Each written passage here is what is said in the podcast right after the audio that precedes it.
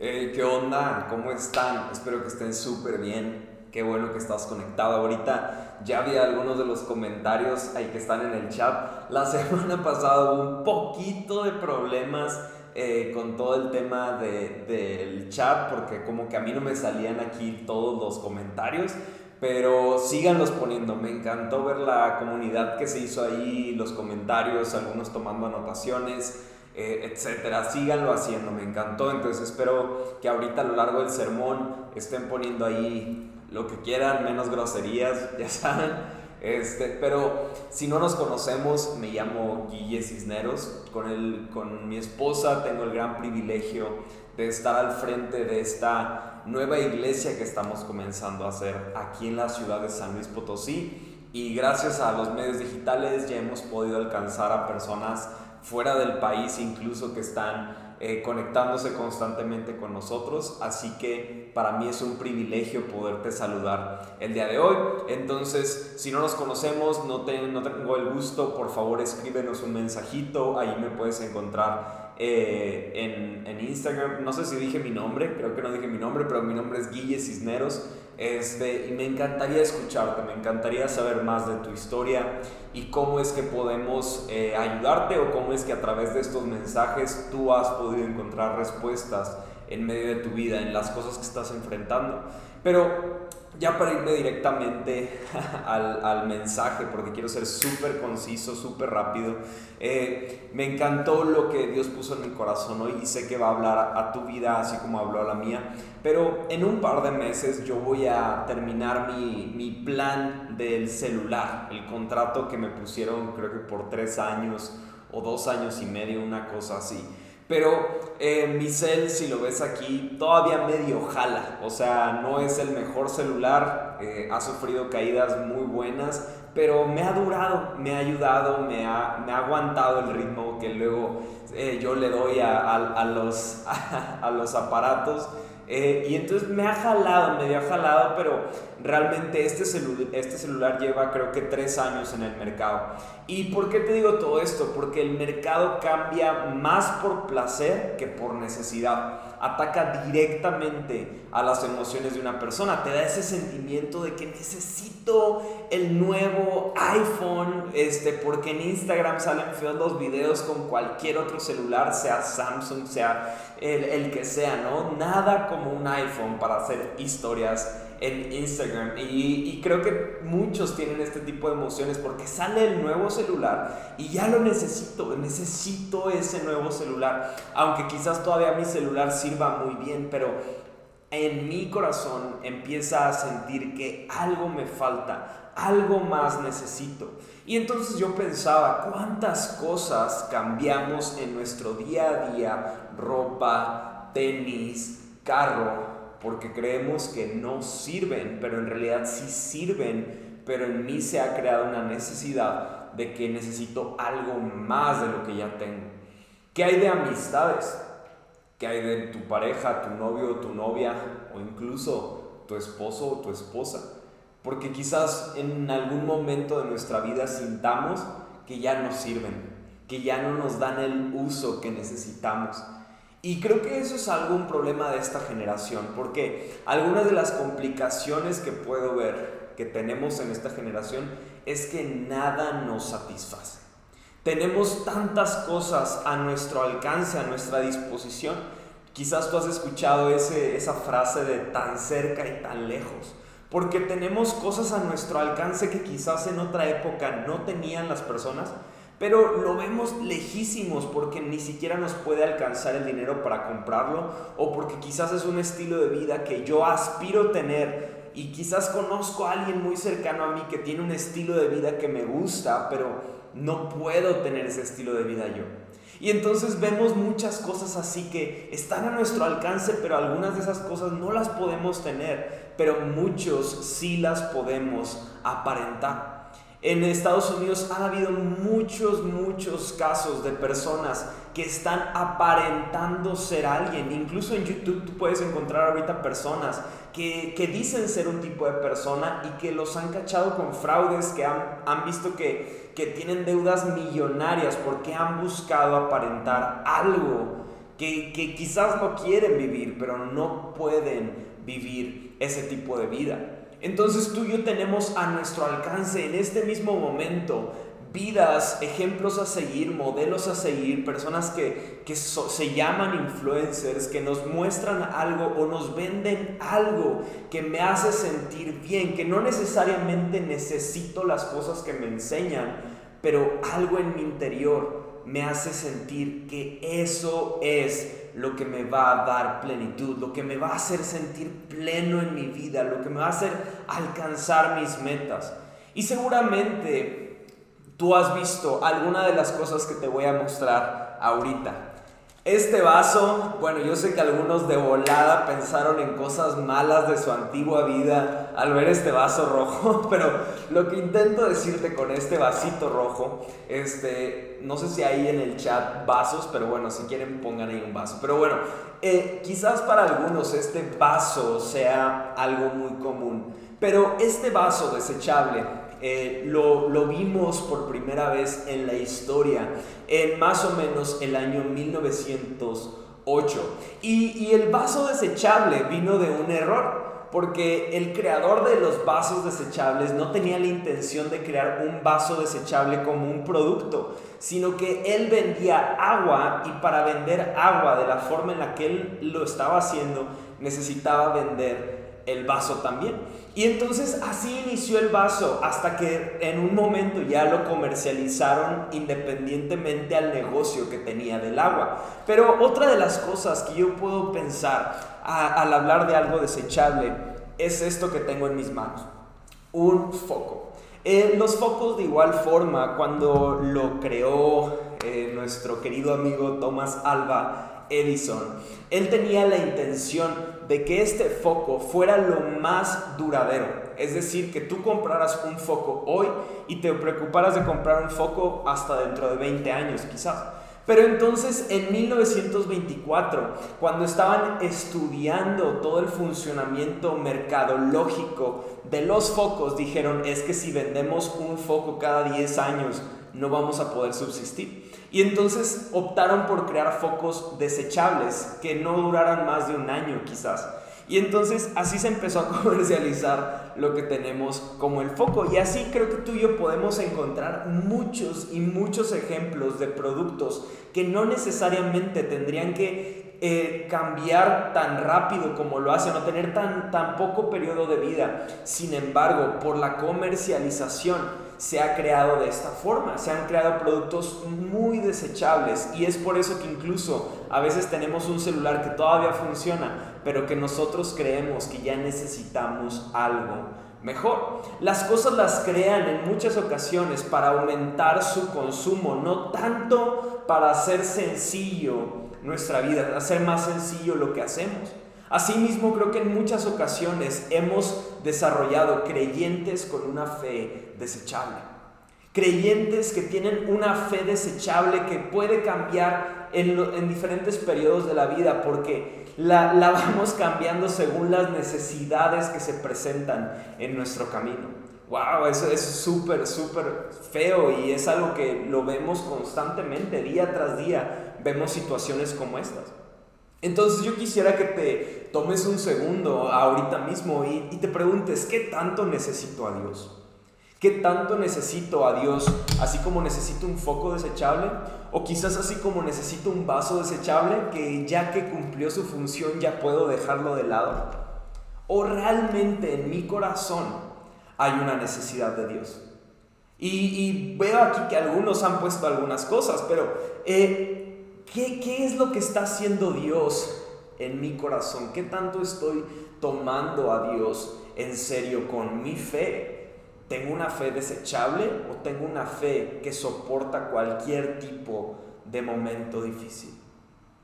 Hay un versículo del que te quiero hablar en Isaías 53, verso 3, que dice, fue despreciado, está hablando de Jesús, fue despreciado y desechado hombre de dolores, conocedor del dolor más profundo, nosotros le dimos la espalda y desviamos la mirada de él. Fue despreciado y no nos importó. Este versículo que te acabo de leer forma parte de uno de mis capítulos favoritos de la Biblia, que es Isaías 53, que nos habla el camino que viviría Jesús al llegar hacia la cruz.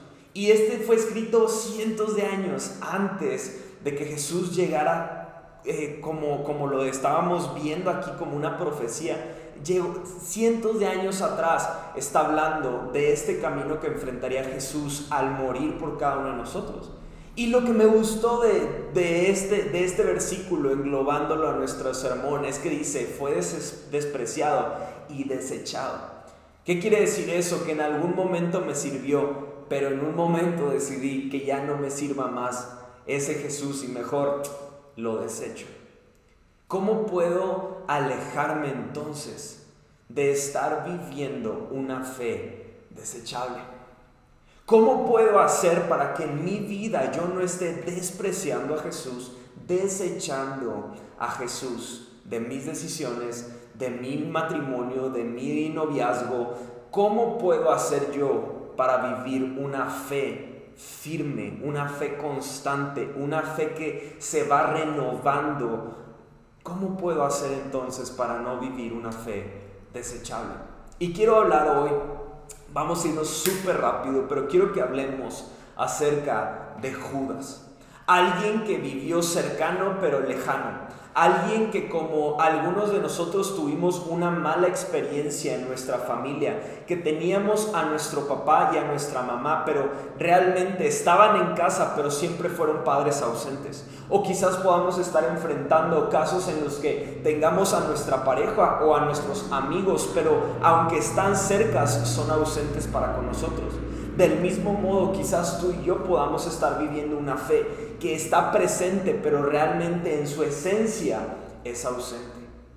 Y entonces Judas era uno de ellos. Era alguien que caminó con Jesús, pero que su corazón se mantenía alejado de él. Era alguien que sabía, sabía la teoría, pero cuando se trataba de hacer cosas diferentes en su vida, él optaba por hacer lo menos, lo menos sacrificial que podía, el menor esfuerzo que podía, él lo intentaba hacer.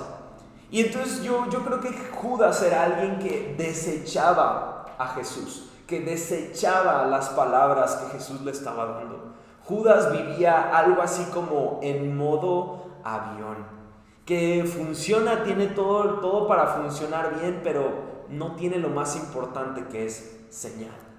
Entonces Judas caminó con el que creó el universo, estuvo caminando con Jesús día tras día en el tiempo del ministerio de Jesús. Sin embargo, Jesús no logró transformar su vida. Suena contrario a lo que estoy predicando, ¿no? Sonaría como si Jesús no tuviera la autoridad o el poder de cambiar el corazón de Judas. Y lo que me encanta de una relación con Jesús es que tú y yo dejaremos que Él trabaje en nuestra vida conforme decidamos no caminar solamente con Él, sino ponernos en una relación directa con Él y, y ser abiertos con Él y buscar que Él transforme nuestro corazón. Judas se dice que era de entre los discípulos, Judas era el más capaz. Es decir, que era el más inteligente, era el que venía de mejor familia, era el que venía de, mejores contextos. Judas era un, tipazo. Sin embargo, lo comparamos con los demás discípulos, Judas fue el que traicionó a Jesús. Siendo que era el más preparado para asumir el cargo, era, fue aquel más bien que un día decidió traicionar a Jesús. Entonces, ¿de qué? Y nuevamente es un recordatorio, ¿de qué depende que yo viva una vida personal, una relación viva con Jesús? No depende de mis conocimientos, de mis capacidades, sino depende 100% de la disposición que hay en mi corazón, de dejar que Dios sea el que está haciendo algo en mí. Eso es lo que Judas olvidó. Jesús un buen día, cuando estaba comisionando a los discípulos de diferentes actividades, vio a Judas y le dijo, Judas, eres el encargado del dinero. entonces Judas dijo, perfecto, yo sé hacer esto muy bien. Y entonces tomó el dinero Judas y él empezó a robarle a Jesús. Entonces es algo así como de que una para Jesús, una para mí 10 para Jesús, 10 para mí. Empezó a robar dinero y Jesús lo sabía. A mí algo que me gusta de esto es que el corazón de Jesús no estaba en las riquezas. Jesús sabía que aún Judas robándole todo el dinero, Dios nunca abandonaría a Jesús.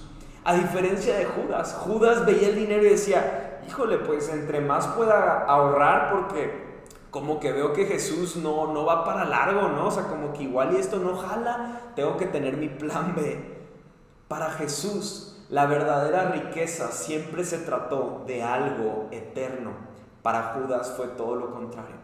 Para Judas lo realmente valioso era lo terrenal y lo eterno era como basura. Quiero que leamos bien rápido un versículo que está en Juan capítulo 12, verso 4 al 6. Aquí va, va a aparecer ahorita el versículo. Pero dice así, entonces María tomó una libra de perfume de nardo puro, de mucho precio, y ungió los pies de Jesús, y los enjugó con sus cabellos, y la casa se llenó del olor del perfume. Y dijo uno de sus discípulos, Judas Iscariote, hijo de Simón, el que había de entregar, el que lo había de entregar a Jesús. Y entonces Judas le dice, ¿por qué no fue este perfume vendido por 300 denarios y hubiéramos dado el dinero a los pobres? Pero dijo esto no porque se cuidara de los pobres, sino porque era un ladrón y teniendo la bolsa sustraía de lo que se echaba en esa bolsa. Entonces Jesús dijo, déjala a esta mujer para el día de mi sepultura, ha guardado este perfume. Porque a los pobres siempre los tendrán con ustedes, mas a mí no siempre me tendréis. Y entonces esto que estaba pasando era muy interesante porque esta mujer derrama su perfume en los pies de Jesús y empieza a, ungir a Jesús y dice, es que ella me está ungiendo para mi, eh, eh, mi sepultura. Y entonces déjala, déjala, porque ella está cumpliendo con algo muy, muy profundo. Pero Judas nada más estaba pensando en cuántos, de cuántas monedas iba a poder recuperar si tan solo Jesús le hubiera dejado que vendiera este perfume. Si tan solo Jesús me hubiera dejado tomar la decisión financiera para mi familia, estaríamos en otro lugar. ¿Cuántas veces hemos creído que tenemos una mejor idea que lo que Dios ha pensado para nosotros? Una fe desechable puede provocar tantas, tantas heridas profundas en mi vida que yo mismo he provocado para mí, para mi familia, para mis amigos. Mientras ungían este cuerpo, Judas solo pensaba en el dinero que cada segundo se estaba perdiendo. ¿Te ha pasado que mientras estamos ya sea en, en línea o que estamos presencialmente, mientras unos están pasando un tiempo adorando a Dios, disfrutando que Él está haciéndonos parte de algo eterno. Mientras unos están disfrutando de su presencia, otros estamos pensando cómo cerraremos el trato que mañana tanto nos preocupa. Y, quiero ser claro en esto, no estoy diciendo que estés pecando por hacerlo, pero tú y yo estamos perdiendo la oportunidad de conocer al que nos va a guiar a poder cerrar ese contrato. Estamos perdiendo el momento en el cual estaremos delante de aquel que nos va a decir cuál es el propósito que tiene para nuestra vida y la de nuestra familia. Porque muchas veces estamos pensando en el dinero cuando Él quiere que pensemos en las riquezas eternas que nunca, nunca veremos aquí en la tierra, pero que un día encontraremos en la eternidad. Esas riquezas que no se corrompen, que no se pierden, que él quiere que nuestro corazón esté más interesado en lo eterno que en lo, en lo terrenal. Muchas veces cantamos de palabras, pero de corazón estamos dudando lo que decimos. Este momento que acabamos de leer es icónico y Judas no lo disfrutó. Su corazón no estaba en el lugar. Su fe desechable le puso más interés al dinero que al Creador y Salvador de toda la eternidad y de la humanidad. Mateo 26, 14 al 16, nos narra otro momento que quisiera detallar de Judas. Dice entonces Judas Iscariote, uno de los doce discípulos, fue a ver a los principales sacerdotes y preguntó, ¿cuánto me pagarán por traicionar a Jesús? Y ellos le dieron 30 piezas de plata. A partir de ese momento, Judas comenzó a buscar la oportunidad para traicionar a Jesús. ¿Cuánto me das por traicionar a Jesús? ¿Cuánto me das por este? ¿Cuánto me das? O sea, eso significa que en algún punto Judas estaba dispuesto a pedir más si no le llegaban al precio. O, simplemente era la pregunta para, para ver si le importaba, si le interesaba o si traiciono a Jesús o me sigo caminando con él hasta que venga una mejor oferta. ¿No percibía acaso Judas que algo andaba mal en querer vender y traicionar a Jesús? Puede que tú no tengas en tu mente haber traicionado a Jesús. Tú dirías, no, yo, yo jamás haría eso, yo no lo traicionaría. Yo estaría, sería otro de los doce discípulos que no traicionó a Jesús. Ok, puede ser. Pero ¿cuántas veces hemos puesto algo antes que a Jesús porque ahorita lo necesito más? Oye, es que sí me está gustando todo lo de Dios, pero ahorita creo que ocupo enfocarme en mis sueños. Eh, sí está chido toda mi relación con Dios, pero ahorita necesito enfocarme en encontrar pareja. Sí está chido todo lo de Dios, pero ahorita necesito encontrar dinero, ahorita necesito encontrar diversión, ahorita necesito encontrar comodidad no suenan tan mal nuestros pretextos cuando se trata de algo que me interesa.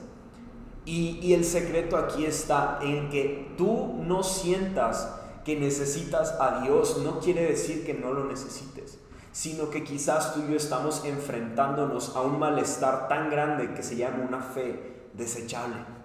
Porque yo tengo a Dios el tiempo que me convenga, pero me alejo de Dios cuando creo que algo me puede convenir un poquito más que tener una relación firme con Dios. ¿Qué gano si dejo de buscar a Dios? ¿Qué me ofreces? ¿Cuánto me ofreces por Jesús? Si te pusieras ahorita en realidad a, una tentación como esta, que te ofrecieran un trabajo y te dicen, te damos este trabajo, pero tienes que alejarte un poquito de Dios te doy a esta pareja que siempre soñaste, pero te tienes que alejar un poquito de Dios. ¿Qué onda? ¿Cuánto me ofreces? ¿Cuánto me ofreces por todo tu Dios, por toda tu religión? Por ¿Cuánto, ¿Cuánto te cuesta? ¿Cuánto necesitas para desecharlo a Jesús? Una fe desechable ha perdido la sensibilidad para ver que no todas las oportunidades que están frente a mí son puestas por Dios. No todas las puertas que están a mi alrededor vienen de parte de Dios. ¿Qué estás enfrentando en este momento que te puede estar desenfocando o haciéndote ver que tú y yo hemos vivido una fe desechable? El diablo creemos que existe. Satanás se mueve en el entendido de que todos tienen un precio. Desafortunadamente, en ocasiones, tiene razón. Tiene razón porque tú y yo hemos desechado nuestra fe, nuestra integridad por algo que creemos que es mejor para nosotros. Muchas personas están dispuestas a entregarse por completo a cualquier Dios que te traiga el mayor beneficio al menor tiempo y tú crees que al menor costo. Pero no todas las opciones, no todas las puertas que están frente a mí, Dios las puso para mí. Las bendiciones de Dios traen vida. Y en diferentes áreas lo puedes ver.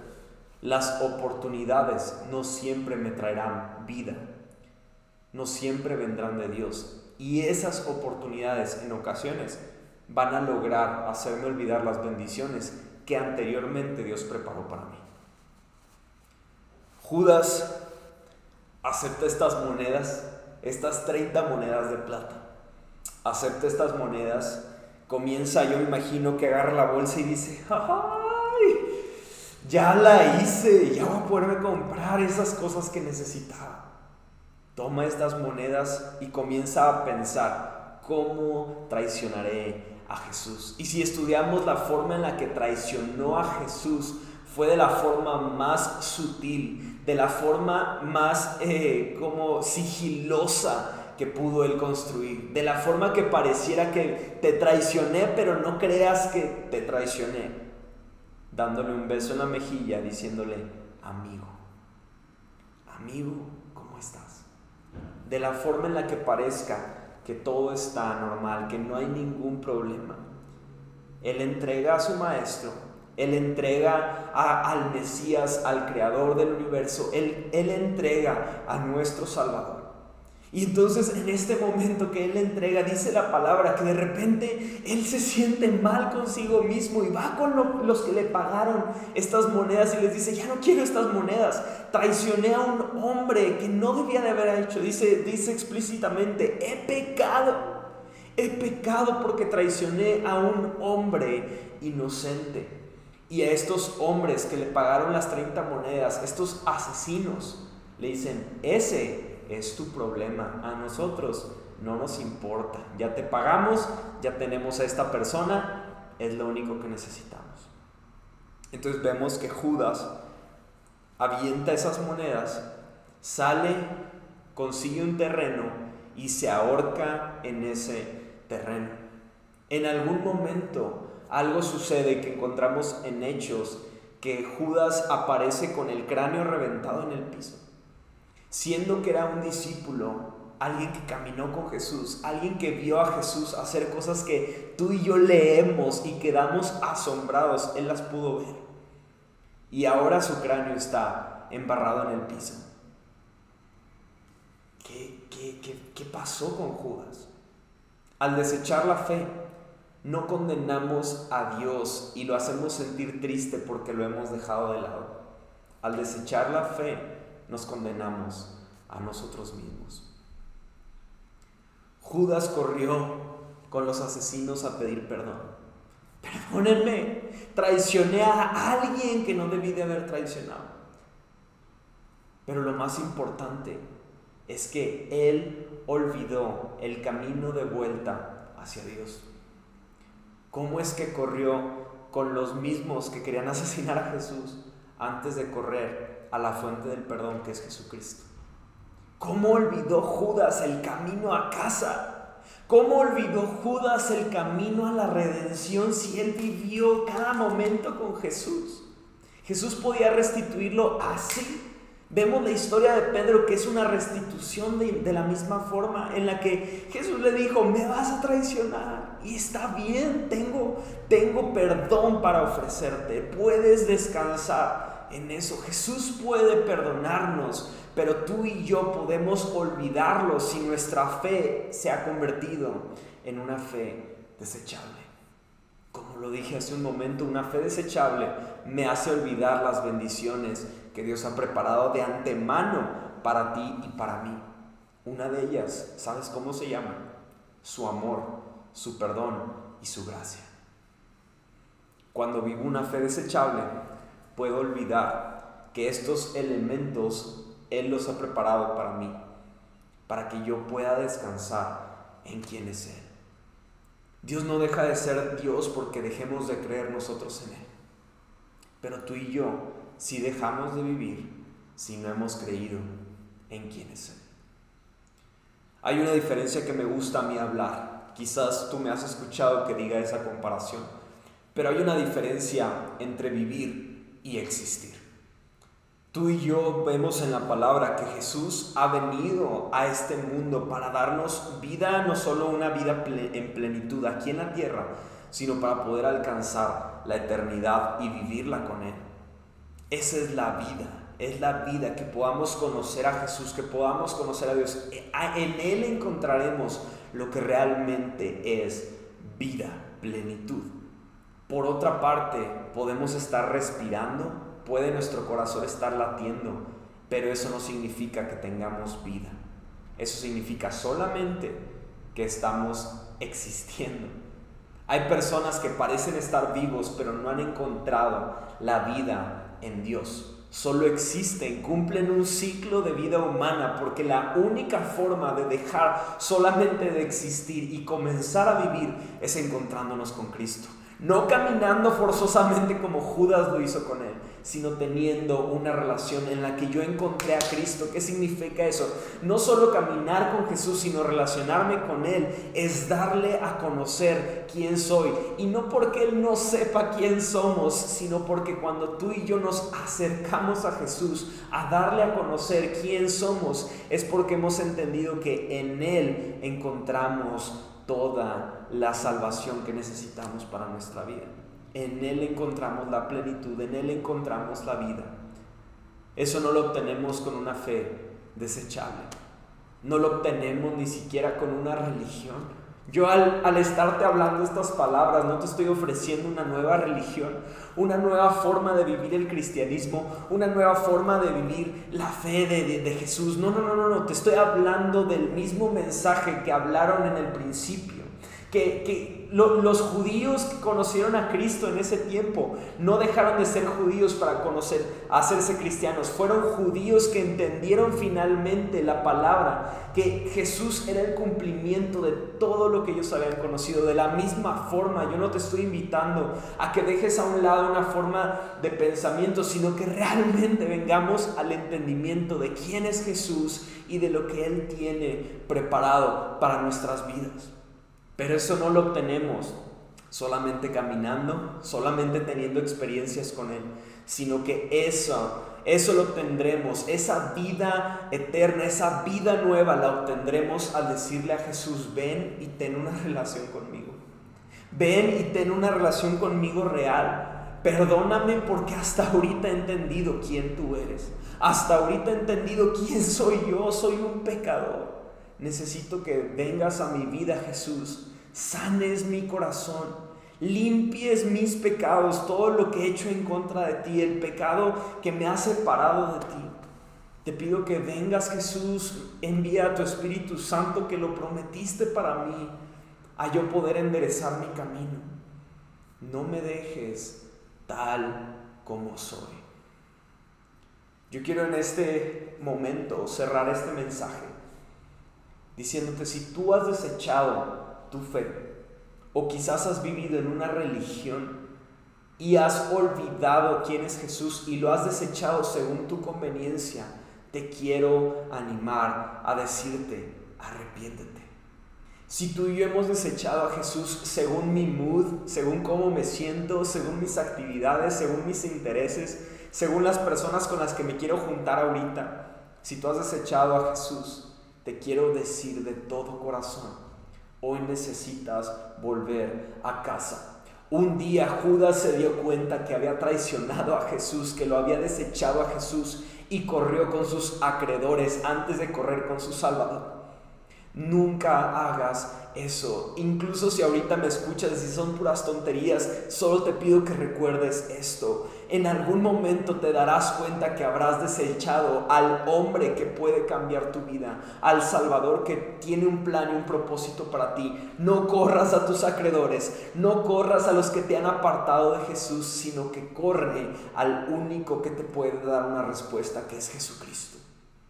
Jesucristo te puede dar una nueva vida si tú le dices, aquí estoy, aquí estoy, no me dejes tal como soy, perdóname, perdóname de mis pecados, perdóname que te he desechado, perdóname que me he hecho a un lado y, y no he dejado que tú vengas y transformes mi vida. No he dejado que tú hagas algo en mi corazón. Si tú hoy, en algunas áreas de tu vida, has dejado y has permitido, has desechado tu fe, es momento de que nos pongamos a cuenta con Dios. Dios, yo no quiero vivir una fe desechable. Yo no quiero vivir una fe desechable, algo, algo que es rápido, que solamente dura un momento. Quiero una fe duradera, quiero una fe que pueda trascender, quiero una fe que pueda impactar a otros, quiero una fe que pueda transformar a mi familia, los problemas que estamos pasando. Quiero vivir una fe que está pegada a ti. Si hay alguien aquí hoy, me encantaría ver en el chat si hay alguien que, que tienes pena, que no sabes, solamente por unas manitas, algo que para que podamos platicar contigo. Nos encantaría conectar contigo para decirte que Jesús es la respuesta que tanto has buscado en lugares que no son la respuesta. Vamos a orar para entregarle a Dios este tiempo y, y si tú eres uno de ellos, uno de los que dice es que no sé qué está pasando en mi interior ahorita, pero algo está sucediendo. Yo creo que el Espíritu Santo quiere hablar a tu vida, quiere transformar la forma en la que has vivido. Y quiero que hoy tomemos un momento para orar, para pedirle perdón a Dios si hemos vivido una fe como esta, una fe desechable, una fe que se ha olvidado de quién es Dios. Vamos a orar. Dios te doy gracias. Gracias porque sé que al alcance de mi voz Hay personas que están encontrando una nueva esperanza en ti. Hay personas que están recuperando su fe. Hay personas que están dejando de lado una fe desechable y están comenzando a vivir una fe real, una fe que siente, una fe que te busca, una fe que te desea. Jesús, te pido Padre que si en este mismo instante hay personas que están por la mente divagada, que están perdidos, Espíritu Santo, declaro que tu palabra es una palabra que no vuelve vacía. Habla a sus corazones para que ellos puedan entender y encontrarte a ti. Te doy gracias Jesús porque sé que así como lo has hecho conmigo, lo harás con cada uno de ellos. Así como lo estás haciendo en mi corazón, que has transformado y que sigues trabajando, te pido que lo hagas en cada uno de los que están al alcance de mi voz. Si tú eres uno de ellos mientras estuve orando y tú seguiste sintiendo algo, solamente te voy a pedir que repitas algo después de mí. Repite, Dios sigue trabajando en mi vida. Repítelo otra vez. Dios sigue trabajando en mi vida. Cambia lo que quieras en mí. Te damos gracias en el nombre de Jesús. Amén. Les mando un fuerte abrazo. Qué bueno es estar nuevamente desde casa y hacer esta transmisión súper diferente. Espero que no hayan habido errores. Les mando un abrazo. Dios los bendiga. Bye bye.